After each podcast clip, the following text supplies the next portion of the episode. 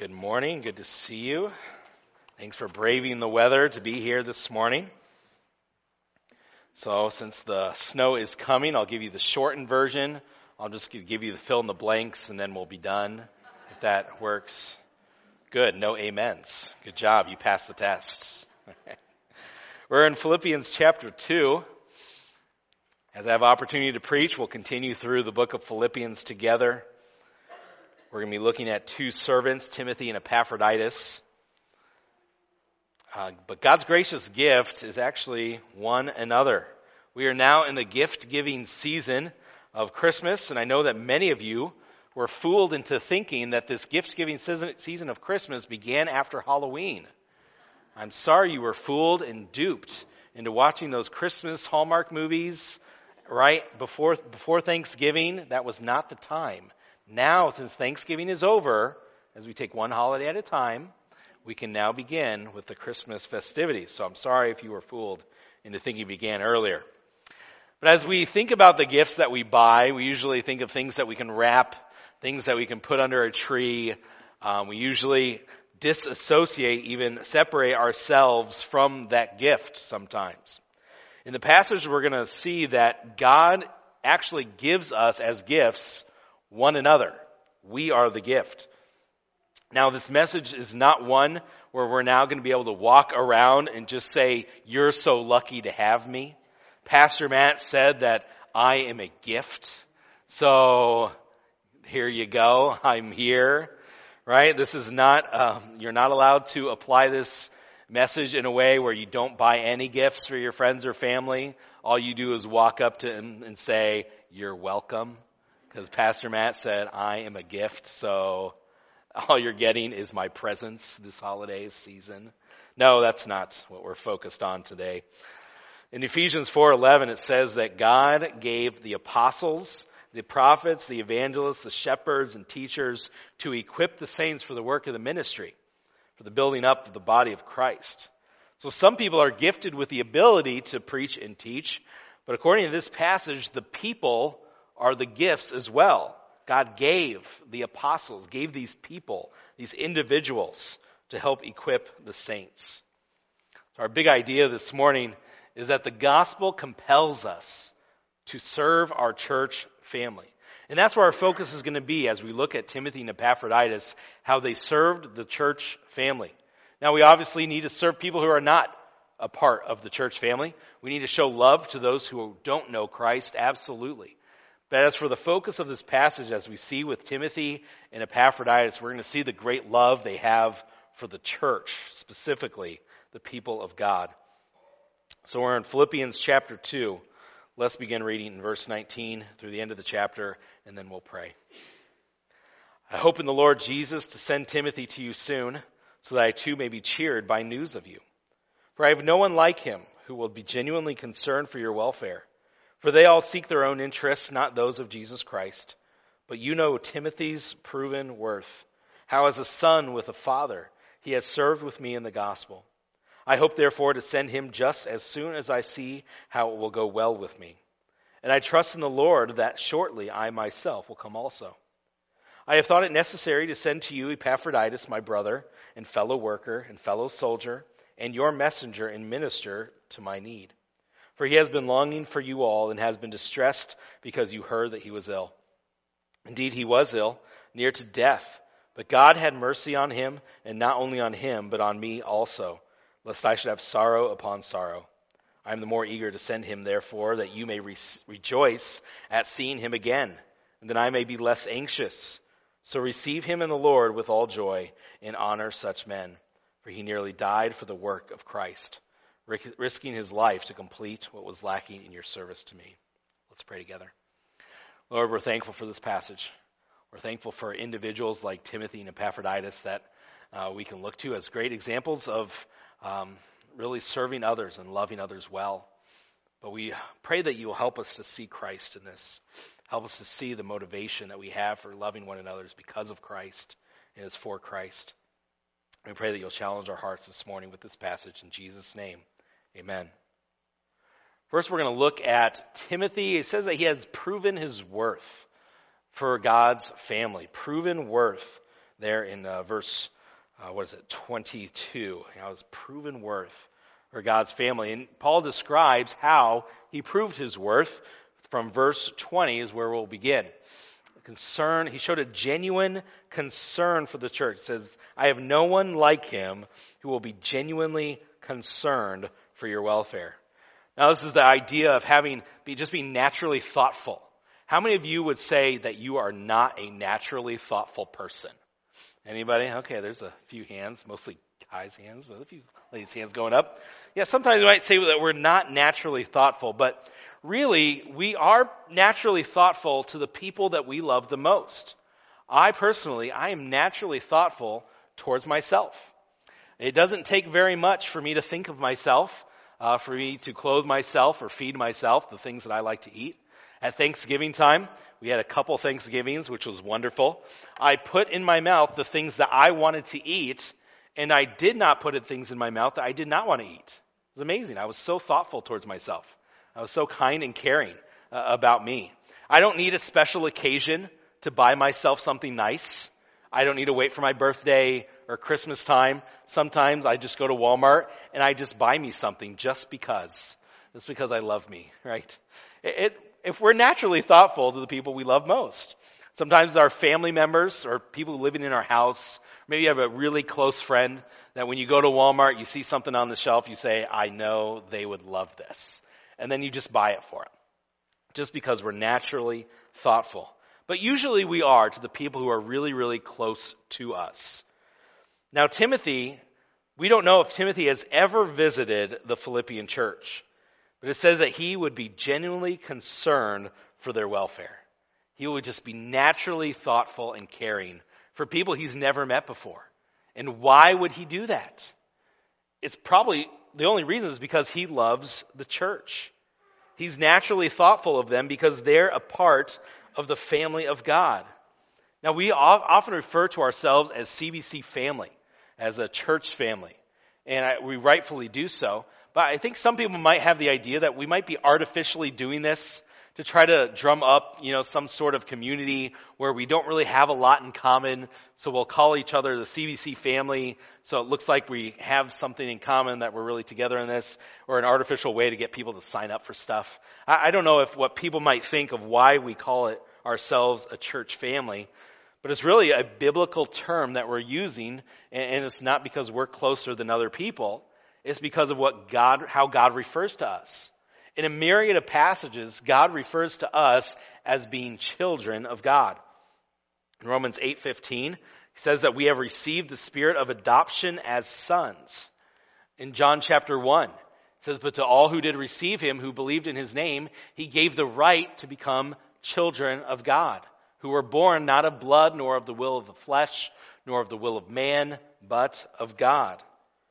Now, there, you probably don't want me to go on and on because there are so many more passages where we're, we are referred to as brothers and sisters in Christ. It's all over Scripture. So to call one another as church family, it's not a stretch.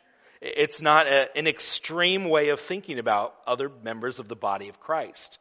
So we shouldn't look at Timothy and think, wow, he is going above and beyond.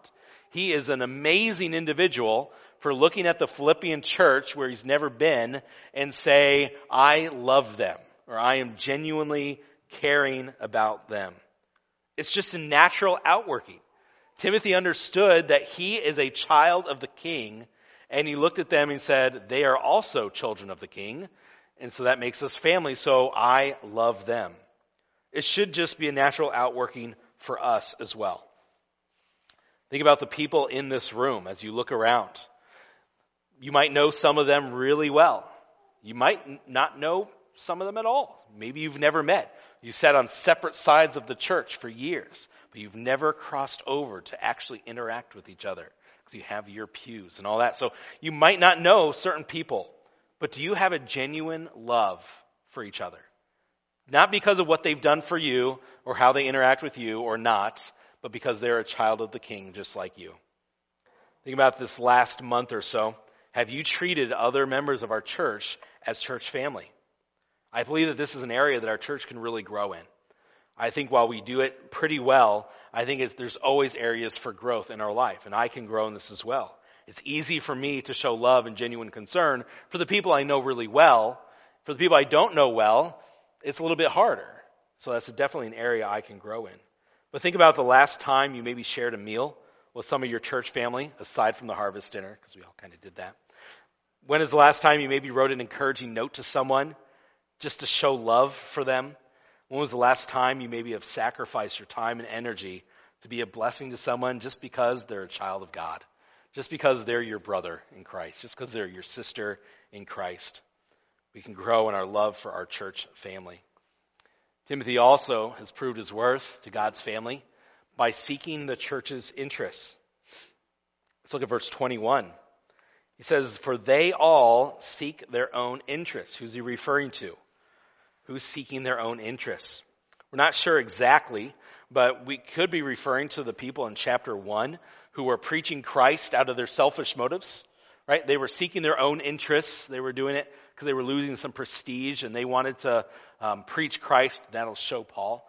It could be referring to in chapter 3, verse 2, uh, the false teachers that were seeking their own interests. We're not sure exactly who specifically they're talking about, but he's contrasting their character with Timothy's.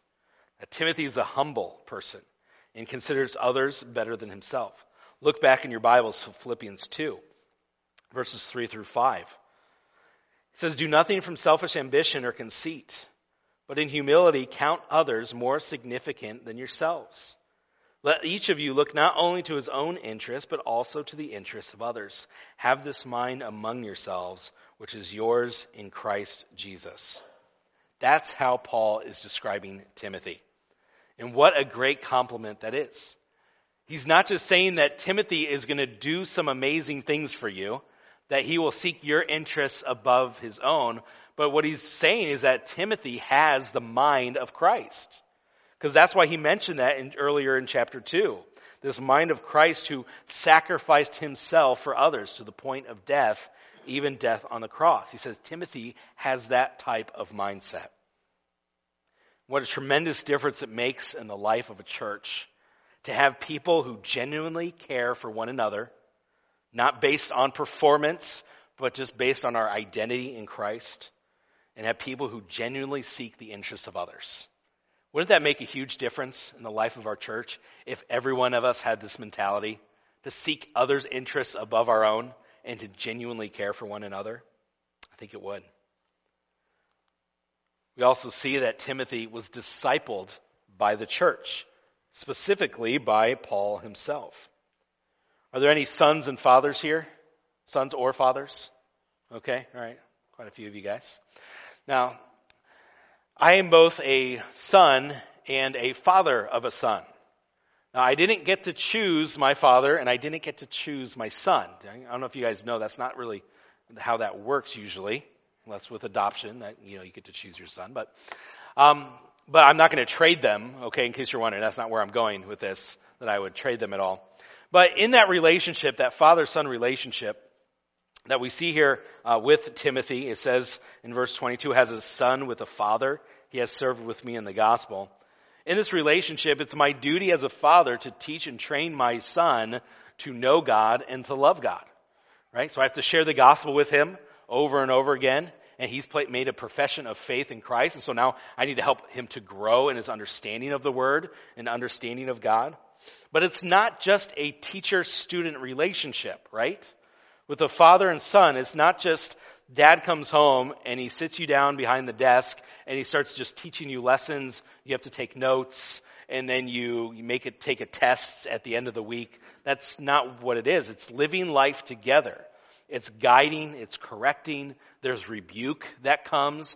There's correction. There's discipline that happens with that father son relationship. And so what Paul is doing with Timothy and Timothy with Paul is really fulfilling the Great Commission in this discipleship. Jesus said, Go therefore and make disciples of all nations, baptizing them in the name of the Father and of the Son and of the Holy Spirit, teaching them to observe all that I commanded you, and behold, I am with you always to the end of the age. Now we have discipleship programs here in this church. We have ABF, we have Wednesday nights, um, but even what we're doing right now. This is discipleship, where somebody is teaching you from God's Word and you are learning and growing. And so we have that Sunday mornings, Sunday nights, Wednesday nights. But with we see with as a son with a father that it's more than just a structural program. This is something that Calvary Baptist Church cannot do. We cannot create this relationship, son with father or mother with daughter type of relationship. Because it takes a willingness, as we see with Timothy, a willingness to submit himself to Paul, an individual who loves the Lord. A willingness to say, I'm going to submit myself to you. I want you to teach me. I want you to train me in godliness. I want you to help me to grow in my love for the Lord. And I'm willingly putting myself underneath your authority, even your rebuke.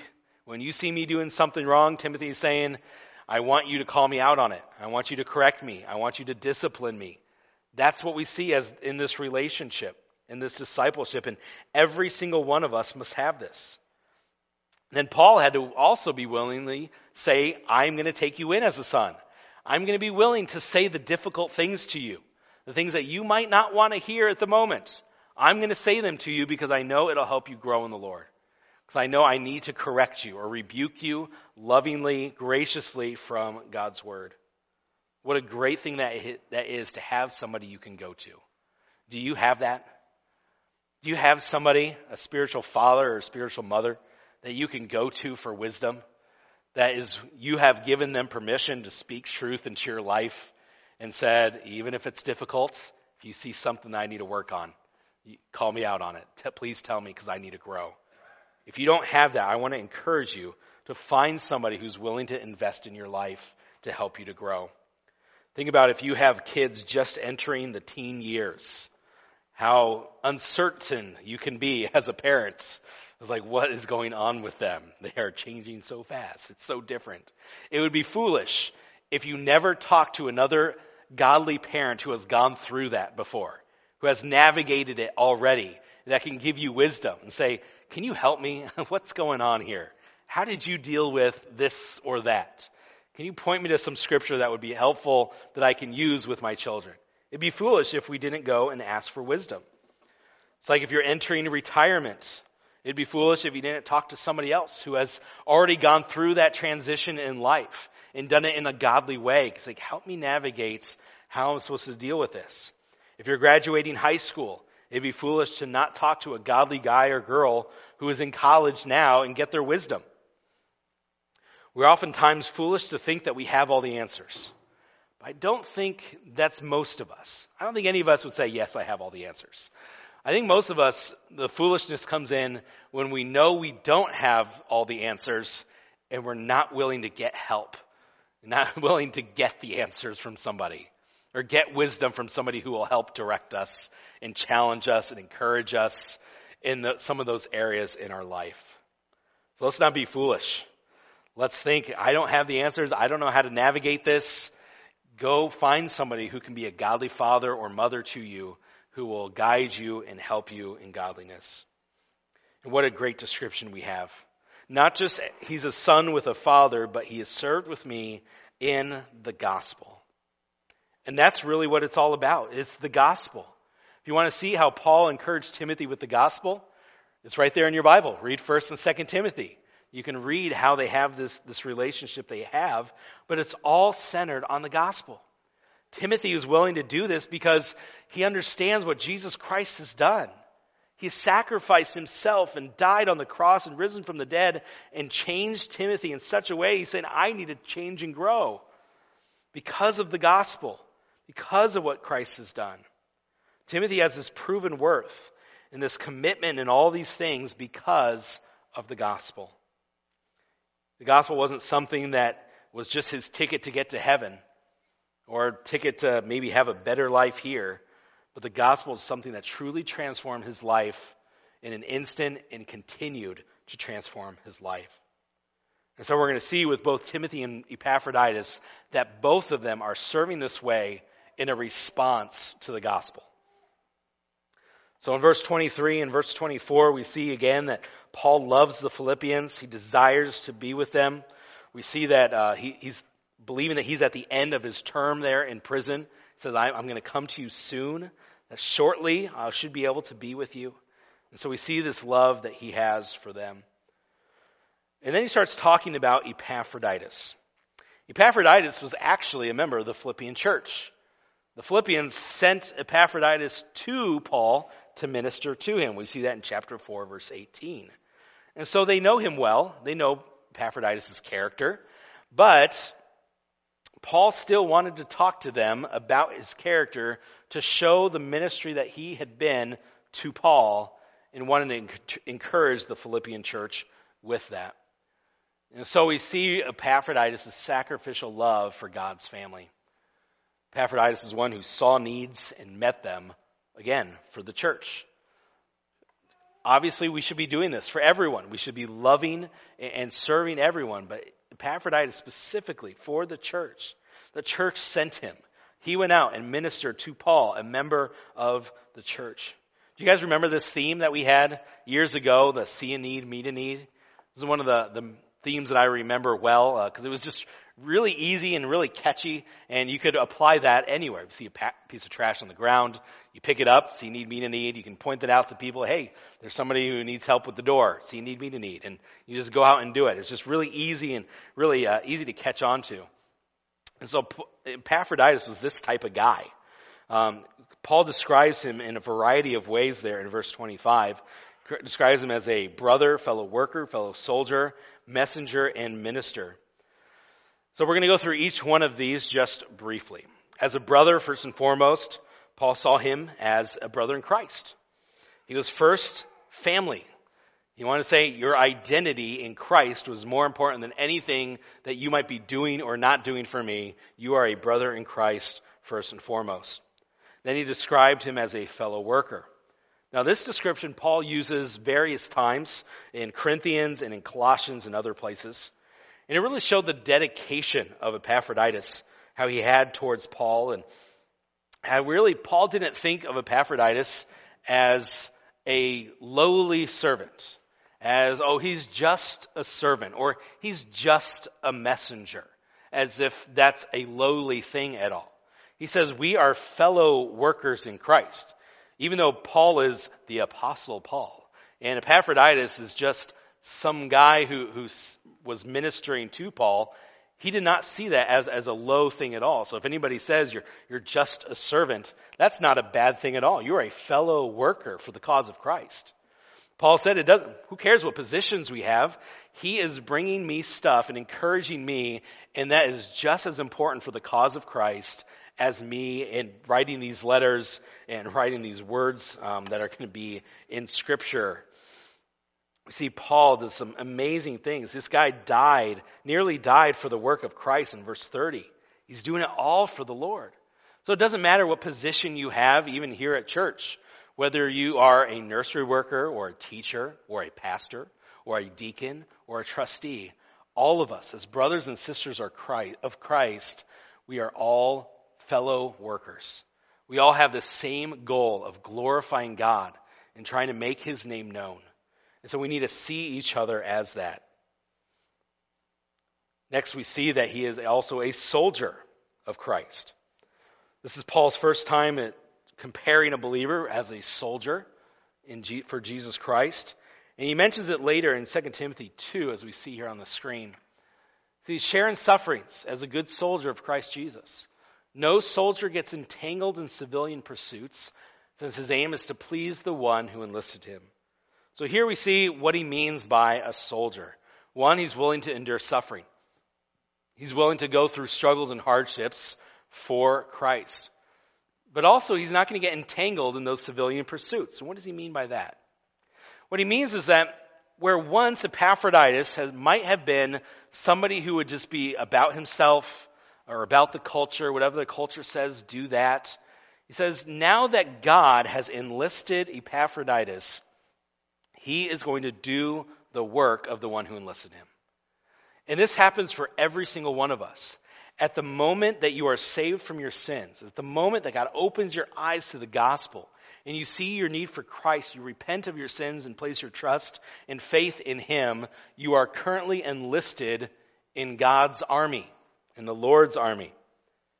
And so now we are focused on doing what pleases the one who enlisted us. We are now all called by God to do the work of the ministry. And again, it's going to be different for each and every one of us. But all of us are called by God to serve Him. We're all called by God to do His work. And we need to make sure that we are not being distracted by civilian pursuits. Distracted by other things that might occupy our time or energy. Can't be distracted our main goal of glorifying God and enjoying Him. It's because it's a great perspective of Epaphroditus. He knows what life is really all about. And he was willing to endure much suffering for the cause of Christ. And then as a messenger, what did Epaphroditus deliver to Paul? Well, we know in chapter 4 that he actually delivered goods to Paul, but he probably also delivered him news that the church was praying for him. Chapter 1, verse 19 said Paul knows the church is praying for him. Chapter 3, verse 2, he probably shared that there were false teachers. So that's why Paul addresses that uh, to the church. He also probably shared with Paul about the struggles of Euodia and Syntyche and their disagreement that they had, because he addresses that in chapter 4, verse 2. With all these things that Epaphroditus was a messenger of, it was all with the focus of ministering to him. Ministering, being encouragement to Paul, being encouragement to the Philippians. He didn't share the news of Euodia and Syntyche just to gossip, say you won't believe what's going on at church. Oh, it's crazy. These two people are getting into it. That's not why he shares it with them. He doesn't share about all the good things that they're doing because this is an encouraging letter. Paul's rejoicing in the Philippian church. Not just a brag, saying we are amazing over there, other than these two people. We are really doing well. That's not the goal of it. It was to minister. He shares it with Paul so that Paul can uh, give wisdom. He can give good biblical encouragement to the church and help them work through the issues that they have. So he's sharing all the stuff that's going on with their church so that he can minister to Paul and let them, let Paul know what God's doing. And then Paul can be an encouragement back to them. Now we can get lost in all these descriptors of Epaphroditus, but what I want us to take away from it is that Epaphroditus considered the work of Jesus Christ as more important than any other work he had to do. If he was going to send a message, he was going to do it with the goal of ministering to both Paul and his local church. If he was going to deliver any goods, he was going to do it with encouragement as well. And let's look at the lengths that he was willing to go in verses 26 and 27 and 30. Let's look together. For he has been longing for you all and has been distressed because you heard that he was ill. See that love that they have again for each other. Indeed, he was ill, near to death. But God had mercy on him, and not only on him, but on me also, lest I should have sorrow upon sorrow. And then verse 30 For he nearly died for the work of Christ. Why would somebody do that? In our cushy American lives, we'd look at Epaphroditus and be like, dude, take it easy, right? You don't need to be this super Christian, that you don't need a, it's, it's not worth it. You don't need to really go above and beyond. Dude, you nearly died for the work of, why would you do that? Why would you be willing to put your life on the line? It's like that kid in class. You guys have that kid in class where you're supposed to have a quiz that day and you're getting through class and you realize the teacher forgot that you're having a quiz and you're like, oh man, we could get out of this. Like, we only have a few minutes left. And then that kid who like already knows all the answers anyways raises their hand and you're like, no. Like, oh, teacher, you forgot the quiz that we're going to take? Oh yeah, we can have a few more minutes. And everyone's like, what is your problem? Like, you're already going to get an A on this anyways. Why would you do this? We almost got out of it. We look at people who are maybe going above and beyond and like the goody two shoes and we might look at Epaphroditus the same way and be like, dude, it's not worth it. He almost died, really. Come on. Is it the cause of Christ really worth that? Like, pull it back a notch. You don't need to be this super Christian, holier than thou type of person. What is the gospel worth? How much do you think the gospel's worth? Is it worth your life? Now, many of us are not going to have to answer that question. I'm guessing we're not going to have to answer the question uh, if somebody has a gun to our head and says, renounce Christ or die. I'm guessing we're not going to have that question asked of us. But we probably are going to have the question asked of us Is the gospel worth risking our health? Is it worth it risking our health?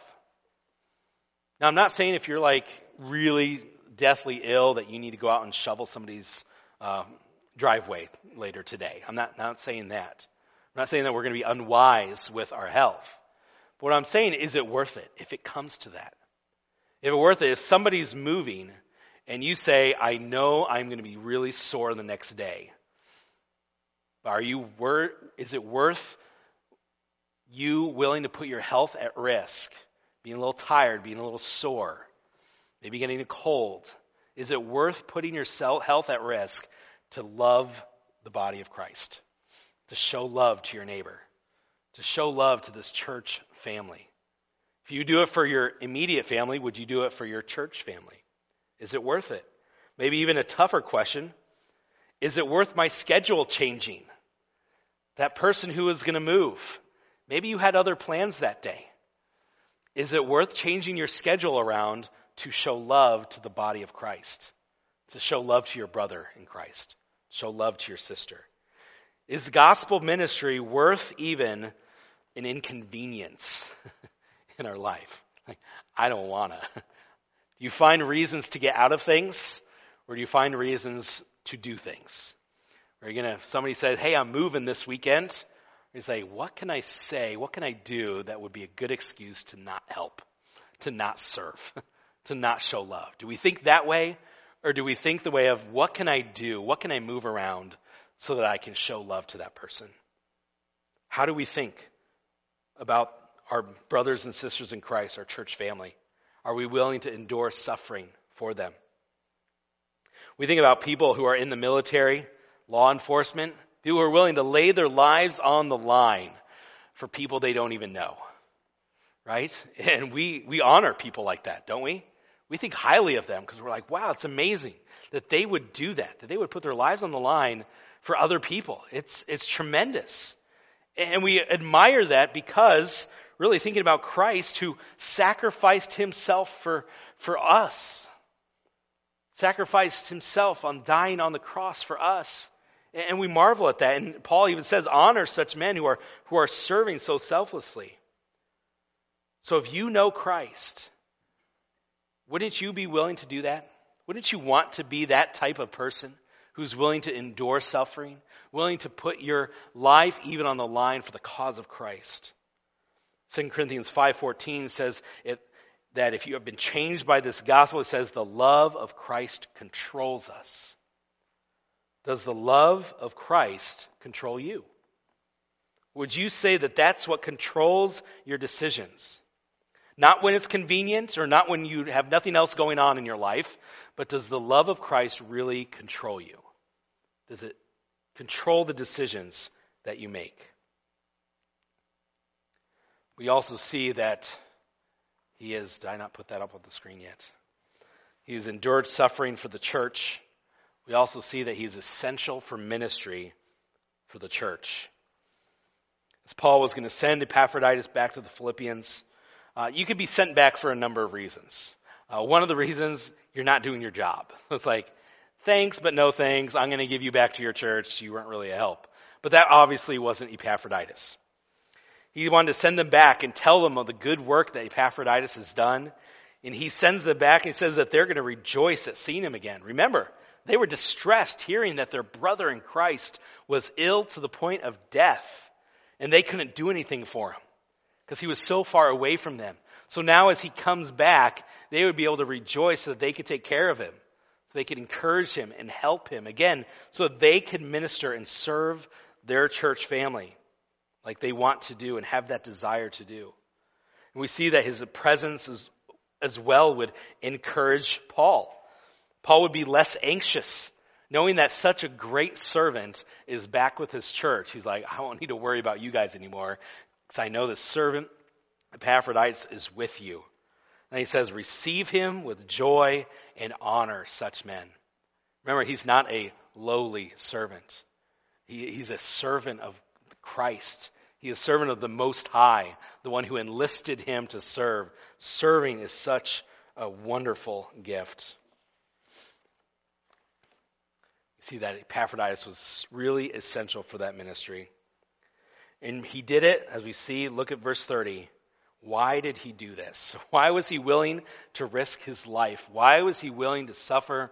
Why was he willing to share about what's going on in his church, minister to Paul? He did it for the work of Christ. That's why. It was all for Christ. Because he understood what Christ has done, just like Timothy. Jesus Christ sacrificed himself, his life, his health for him so he's like, why should I do any different? Why should I not be willing to sacrifice my life, my health for Christ? If I, everything that I'm doing is for the work of Jesus Christ, I have to go big. I have to go, go as all out as I can. These two men, they only, as they are great examples for us, they are not the perfect example. They are not the standard. Timothy and Epaphroditus are not, not somebody that we should just try to be like them, but they said, uh, we're trying to be like Christ. we're, we're doing this for the gospel. We're doing this for the work of Christ. That's what we're doing. Like, don't just try to be like me. Try to be like Jesus. That's our goal is to do this all for Him. They only gave of themselves because of their relationship with Jesus Christ. What's your relationship with Him? They understood that He was the one who took off His outer robe and washed the disciples' feet, served them in the most humblest of form. They were the ones who realized that Jesus Christ sacrificed himself on the cross. They saw the family of God. They said they need to experience this love of Christ. And I can be the one to share that with them. These two individuals, Timothy and Epaphroditus, they weren't looking for people to care for them. no. They understood the love of Jesus and they said, that makes me want to focus on others. Now, if you're sitting here thinking, I'm so glad the church is hearing this because now they will be more encouraged to take care of me. Now they'll be more encouraged to help me out in my times of need. Now I'm so glad Pastor Matt talked about this because now I'm going to be cared for the way I know I need to be cared for. If you're thinking about that, you're thinking the wrong way. we need to be hearing this message and say, what could I do to serve? Because if everyone else, every one of us walks out of here thinking, okay, good, now the church can serve me, guess who's going to be served? Nobody. Because we're all waiting for everybody else to do it. But if we all walk out of here saying, who can I serve? Guess who's going to be served? Everyone. Because all of us are going to be actively loving one another as church family. Think about Christ. What did he say? The Son of Man came not to be served. He was the only one who truly deserved to be fully served because he was perfect in every way. He said, No, but I came to serve. Give. He says he came to give his life as a ransom for many. The gospel has to compel us to serve our church family. Now, do you feel a compelling pull by the gospel to serve your church family? Or are you content being merely a consumer?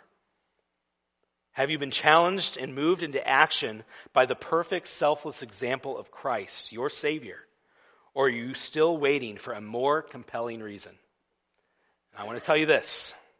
If you are waiting for a better reason to serve than Jesus Christ serving you on the cross, then you're going to be waiting forever. There is not a better reason out there for you to go out and serve one another. There will never be a better reason for you to go out and show love to others other than Christ. If you're saying, I need something a little bit more, I need something else before I'm going to go out and do this, then you're going to be waiting forever and you'll never go out and serve. Jesus Christ is our reason. The gospel is our reason to serve because he has shown us love. He has served us in such a way. We need to be a great gift for one another. Would people look at you the way that Paul in the Philippian church looks at Timothy and Epaphroditus? Like, oh, they're necessary. We need them in our church. Man, they are so helpful. They're so loving to treat us as family. They're genuinely concerned for one another. I know many of you act like this. Many of you have responded to the gospel in this way, and you love the people in this church and you serve faithfully. And can I just say, Thank you so much for serving this body of Christ. I know that me personally and also our church family has really benefited from your service. Not because of just what you have done, but because of your response to the gospel. Because you've been trying to act like your Savior.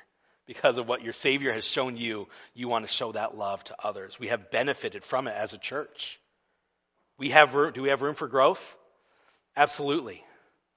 Because have every single one of us served one another perfectly as Christ has served us? No. So we need to grow in this area. But I know that for me, I, I am better off today, not just better off, but I love Jesus more today than I did when I first came here. I love Jesus more today because of individuals like you who have poured into my life and shown me the love of Christ. So I love him more today because of the gift of you, many of you. So we want to be that gift towards one another. Can you say that? Can you say that you have shared that gift of God with each other? Have you received it from somebody in this church? And if you haven't, I want to encourage you to start by you going out and serving somebody else, by you going out and showing love to others, or finding somebody and say, Will you invest in my life? Will you share scripture with me? Will you encourage me? Find somebody like that who can be an encouragement to you. Let's pray. Lord, thank you for Christ. We're thankful for the, the service that he showed us and how he's adopted us as sons and daughters. We are now in your family. Lord, we're amazed that you would count us as your children. And we're so thankful that we can look at each other in this room and say, You are a brother in Christ or a sister in Christ. Help us to love one another as if, because we are family, not as if we're family, because we are family.